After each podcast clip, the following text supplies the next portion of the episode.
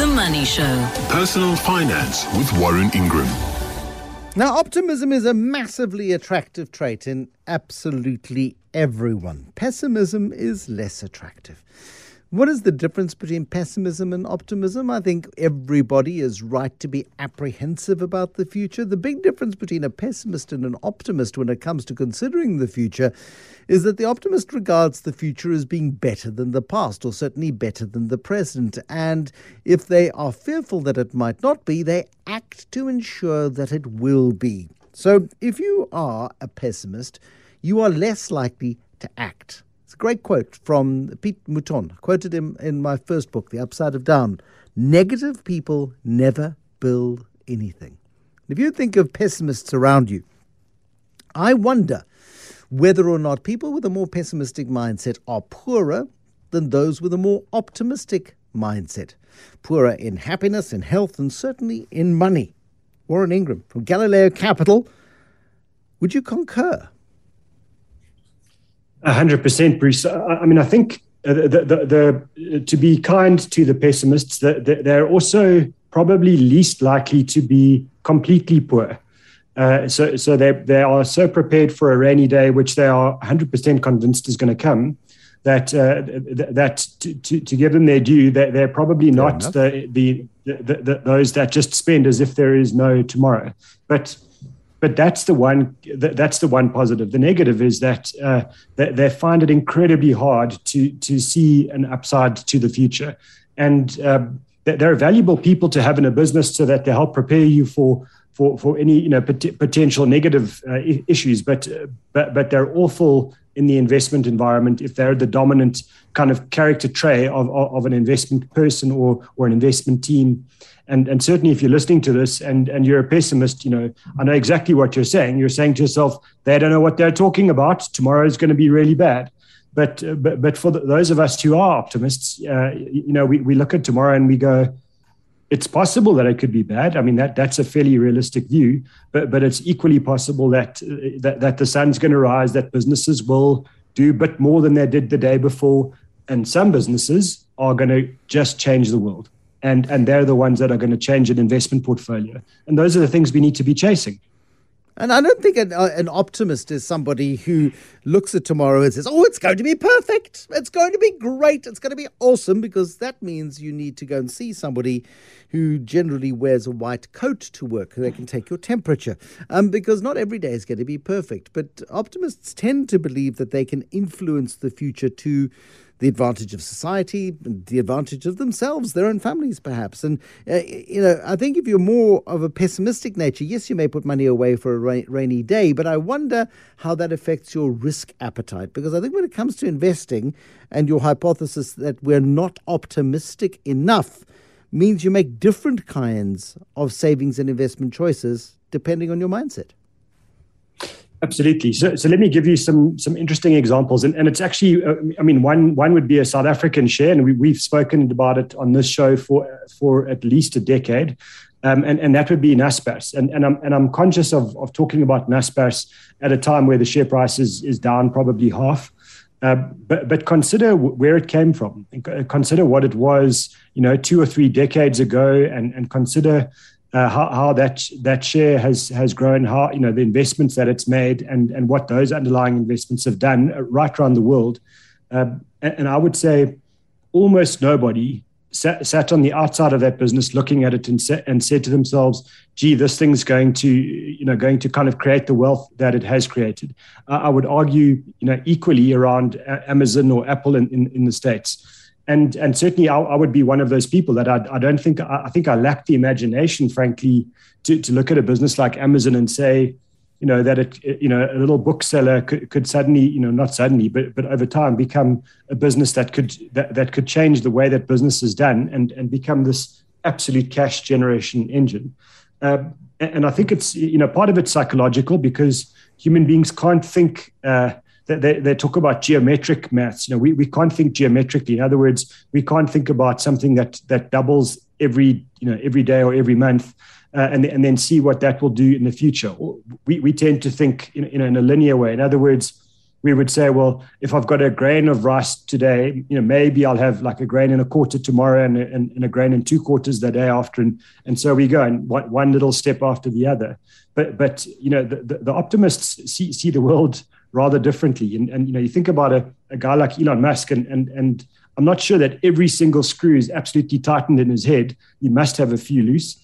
But the point is, he, he looked at the world and said, I, I can change the world and, and he's done it. You know, um, um, Steve Jobs sim- similarly with different reasons. The, the, same with Bill Gates wanting to put a computer on everyone's desk.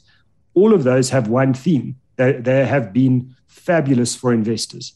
Uh, and, I think that you know even someone like Warren Buffett, who, who's certainly you know you, no one would accuse him of being Pollyanna, you know, lo- looking at the world and saying it's you know it's brilliant all the time. But he certainly looks at the world and goes, there are enormous opportunities here. And, and I think we're in a stage like that now where the, the level of pessimism is rising. You know, and correctly and understandably, there are a lot of reasons to be worried about the world. Uh, you know, there are a lot of reasons to be worried about our country. But but just one thing really fascinates me is when you retire and and you you put a portfolio together and you say I'm going to put 60% in shares, 40% in bonds, and I'm going to draw 4% a year from that portfolio for the rest of my life. If you do that, you are likely to have four times more money by the end of your life. Let's say it's 30 years down the road, than you are to have less money than when you started. But, just but explain, okay, just, from, just, just repeat that again, please, because that's a really important thing, and I want you to explain how it works. So, so, so you, you let's say you, you retire and you've got uh, you, you're you're fortunate in the position of of having let's say 10 million rand and and you take that 10 million rand and you allocate 6 million rand to the stock market and and you know the, it's both the SA and the world stock market uh, and you do nothing special with it. You just buy you know buy the, buy the world index the, the stock market index. And, and then you take uh, the, the 4 million rand and you put it in the world uh, bond index. So so nothing nothing special. Uh, and you leave that money to grow every single year but uh, you know, during the year, you draw four percent of, of, the value of that of that portfolio um, every year as a, as an income. So so you just say, well, that's what I'm going to live off, uh, and I'm going to leave the balance of the money to stay invested and to keep growing. If you do that every single year, and you leave the money, no matter what's going on around you, no matter what people like me are saying about you know things are getting scary now and be careful and all of those things you just stay invested and you, you keep drawing your 4% of your portfolio year after year after year, uh, irrespective of what's going on around you, the likelihood is you, you, 30 years down the line, you've got four times more money than when you started. Four times more money. What is the growth rate assumption in there? Is it like a 10% average growth rate? And so you are you, you're growing at a faster rate than you're drawing down on, on your capital because that is what then leads to the growth in the portfolio, despite the fact that you are drawing down on that portfolio each and every single year. Exactly right, Bruce. So, so you would you, you would get uh, you, you, know a, growth rate of let's say to be conservative somewhere around you know eight to ten percent a year. You're drawing four percent, uh, and and you leave the balance behind uh, to to continue growing. That, that the the growth that stays in there is important because it's it's it's helping to protect your the buying power of your money, so it continues to grow um, and, and protect you against inflation as well. So, so next year, when you when you draw from your portfolio, you, you don't have 10 million anymore. You've got more than 10 million, and so the the four percent that you're drawing has also increased. Yes, and it won't w- work in a perfectly straight line every single year. Some years it might go go down even, you know, and, but, but there'll be other years where, where it will go up a heck of a lot more than 10 percent. But over a long period of time, the 10% number is a fairly good, fairly reasonable projection. I, I probably a bit conservative, but that's okay. And and over over a lifetime, you look back and you go, I, I have left behind a heck of a lot of money. Uh, and and the reality I is should have spent ten percent a year and spend it all. Uh, what does it go? I should have gone on ski holidays, spend kids' inheritance, or whatever the case. Yeah, and and maybe not being uh, so, so, conservative and so pessimistic, but I think we're there now. I think we're in a stage where people are just uh, a bit too worried and, and looking at the future and saying it's going to be worse. And, and even the optimistic people, I, I find myself in that uh, um, in, you know that category at the moment, of just looking at things and going, "Gee, there's a lot to be worried about." And that's true. There is a lot to be worried about, but that doesn't mean that uh, that that we're not setting the, the, the, scene for for the next big spurt of growth. I don't know where it'll come from, but but they always come. But you have to be insane not to be worried about the future. Because if you're not worried about the future, you're not making sensible choices and decisions about the future. You've got to be, know what the risks are so that you can make smarter choices. Um, you're not ignoring the risk. That's not what an optimist does. An optimist says, I see the risk, and this is how I'm going to act to mitigate that risk. And, and that's, that's a wonderful thing it is a wonderful thing, and I, I, think you you know you've spent a lot of time with with, with some of these optimists that have uh, you know that that have built fabulous businesses in terrible times, uh, and and you know listening to you talk about them, reading the books. It's always interesting that uh, they're not oblivious to what's going on around them, but but they they look at it and they go, oh, I can see a gap there. I can see an opportunity. Yeah. I can see something that other people can't see because all they can see is disaster and doom and gloom. And I can see the ray of light, and I'm going to follow that ray of light and build something beautiful. Uh, and that's the message from my perspective. Is I just think yeah. you know even if you're not going to build something beautiful as a business, j- just be careful with your investments that you don't become so Uh, borne down by, by negativity and everyone else being pessimistic. You know, they're not the ones that are going to change the world. It's the optimists. And those are the ones you should be following. exactly right. Question, and this is from Lerato. And Lerato says, I have some cash available. That's nice, Lerato. I would like to put it to good use. Excellent, Lerato. I am thinking of doing some renovations on my property. I think this will be an investment because the value of the property may increase. Good word there, Lerato. Uh, my only concern is that I don't want to spend too much on the renovations. How do I determine how much I should put into my property? Is it a good idea to put money into the property or should I just add it to my investments? Good question, Warren. Where, I mean, there was a time where you were vehemently opposed um, to anybody ever owning the roof over their head. You said, rent, rent, rent. You can rent much better for mm, less than it costs and you don't have the headaches and stuff. Uh, and then you did buy property and um, you may still regret it. But um, I, am curious as to where you stand on the renovation versus investment debate.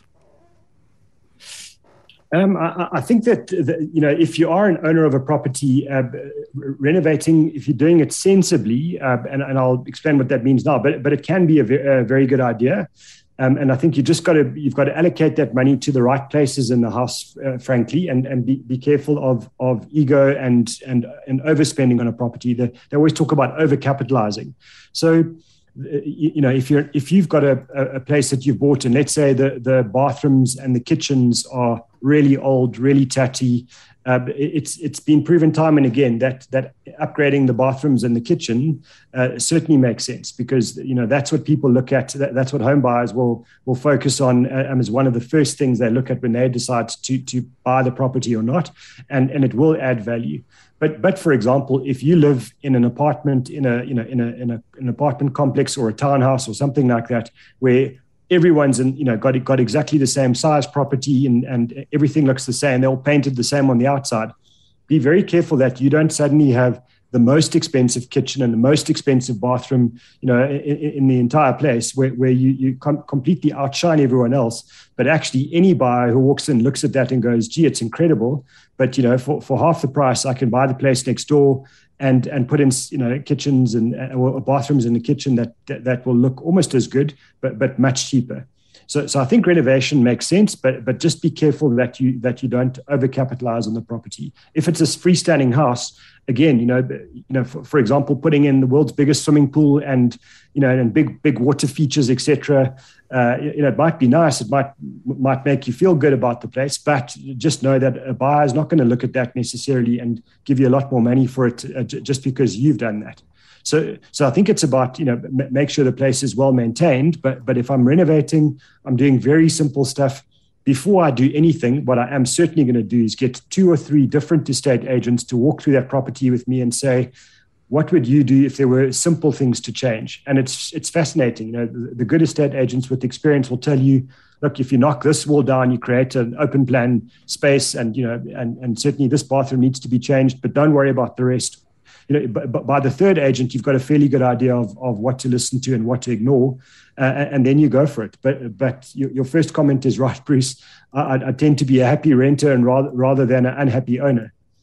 Yeah, and owning property is expensive, Lerato, and you've got to be really careful of what you do because the moment you up, you upgrade the kitchens and the bathrooms, and you go, oh, geez, the rest of the house looks tatty. So then you start, you know what, all I'm going to do is I'm going to you know, paint the walls and I'm going to replace the carpets. And you do that.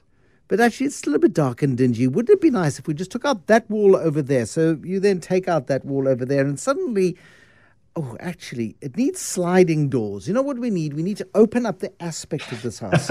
we need to get a, a, we need to let some light in because this is such a beautiful, bright home. But we need some warmth in winter. So when the sun is low on the horizon, we get that lovely northern sunlight coming in. And before you know it, Lerato, um, you, you, know, you, you've gone down a very, very slippery slope. Um, and also that idea of, um, in particularly in townhouse complexes where everything is the same, the way property pricing works is that estate agents go and look at the average of the last six months and go, well, the average price in this place is 1.2 million. Now, you may have spent an extra 200,000 Rand on your property, but the average sale is 1.2 million. And estate agents will say, well, yeah, that's very nice. We can get you 1.25. And you go, but I've spent, yeah, I've spent one two, and then I've spent another 200. It's worth 1.4. No, it's not, because the going price for the units in this uh, complex is 1.2. Yes, you've made improvements, so we can get you 1.25, which you're going to pay to me anyway in in in um, in estate agents' fees. Um, so yeah, be very very careful, at Lerato. And it's you know, overcapitalizing is is a is a terrible thing to do. It really is. So, so, I just can't help myself. It sounds like there's some painful experience in there somewhere. I tell you what, if I showed you the scars, Warren, the scars, and you've also got to be prepared Lerato.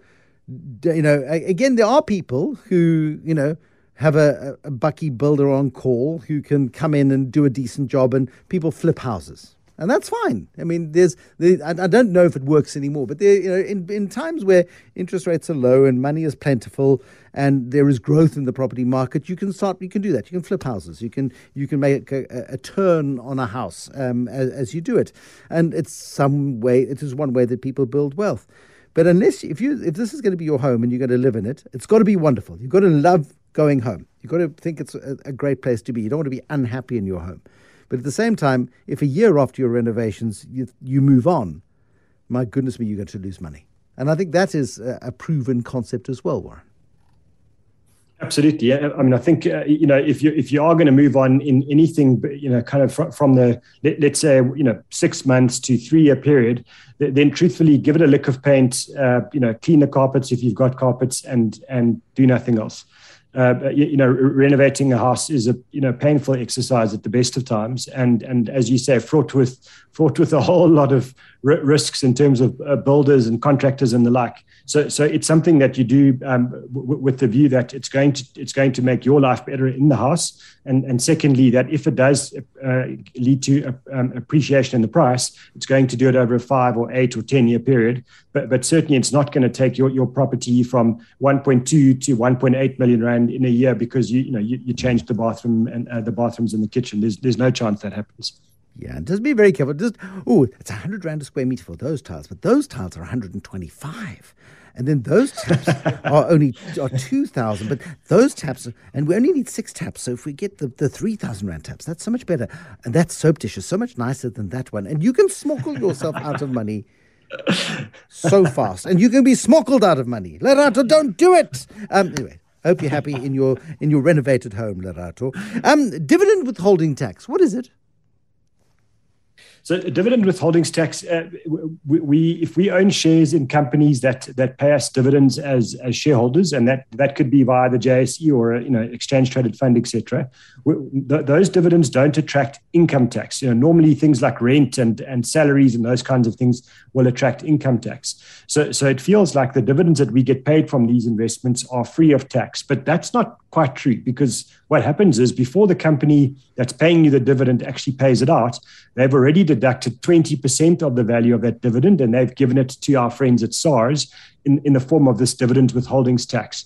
So, so it's not a tax that you need to declare in your tax returns, and it, it certainly won't in, increase your normal income tax rate. So, so for most people, it just feels like it's a tax-free uh, deal. But actually, what's happened is they've they've already paid away 20% courtesy of the company who's obliged to do it. Um, and, and, so that that's in, in simple form what, what a dividend withholding tax is. Uh, I, have an opinion on it, which is I think it's a terrible form of tax, but but, but that's I guess a different conversation. But but for anybody in the in the in the stock market uh, world, you you are paying this tax already. You just probably don't know about it. And even owners of private companies, uh, when they want to pay themselves a profit, you know the company pays income tax itself. Then when they decide to declare a dividend, that, that, that dividend's tax is is paid to SARS, and then you get the balance of the dividend. So so yeah, a fairly tax efficient way of, of, of earning an income, but, but certainly not tax free. No, it's not. And, you know, again, it's a nice problem to have, but it is typical of the way in which developmental states work. I mean, it is uh, the ultimate wealth tax. If you're getting paid a dividend, it's because you're earning money from an investment or from a business that you own. It's a, it's a great way to extract money from people who are paying the other taxes anyway. It's a it's it's politically a cheap tax to to to impose. I think economically it's enormously destructive. I, I just you know if we're saying to to, to, to this country that we want businesses to grow, we want businesses to employ people, then what we need to do is encourage uh, people to put money into businesses. We need to encourage the flow of money from bank accounts and from kind of you know expenditure to actually investment. And if you want people to to do that, and you want in, in pension funds and the like to do that as well, you, you know, th- then you've got to do everything you can to encourage that. And that means saying to entrepreneurs, you know, we keep hearing that small business is a huge focus for for, for government, and and and so you know a, a, dividend withholdings tax is the exact opposite of encouraging small business to grow because shareholders who take all the risk of building a small business and employing people and all of the things that government want us to do, uh, we, we are being penalized for doing that through, through this tax, over and above the income taxes that we pay and the VAT and all the other uh, millions of taxes we pay, both explicit and implicit. So if, it, if I could put a wish through to, to, to the government would be to say, scrap this. It's a, it would be a huge sign of confidence and and and growth in, in, in businesses of all shapes and forms. And it's certainly not just a wealth tax. You know, it's not just rich people doing this. This these are people trying to kind of make a living and trying to employ a few people and trying to get by and, and make a difference to the country. Good luck with that one, Warren. I'm not going to be holding my breath because I'll end up passing out before that message is heard. Warren Ingram, Galileo Capital. Have a good long weekend. Thank you, Warren.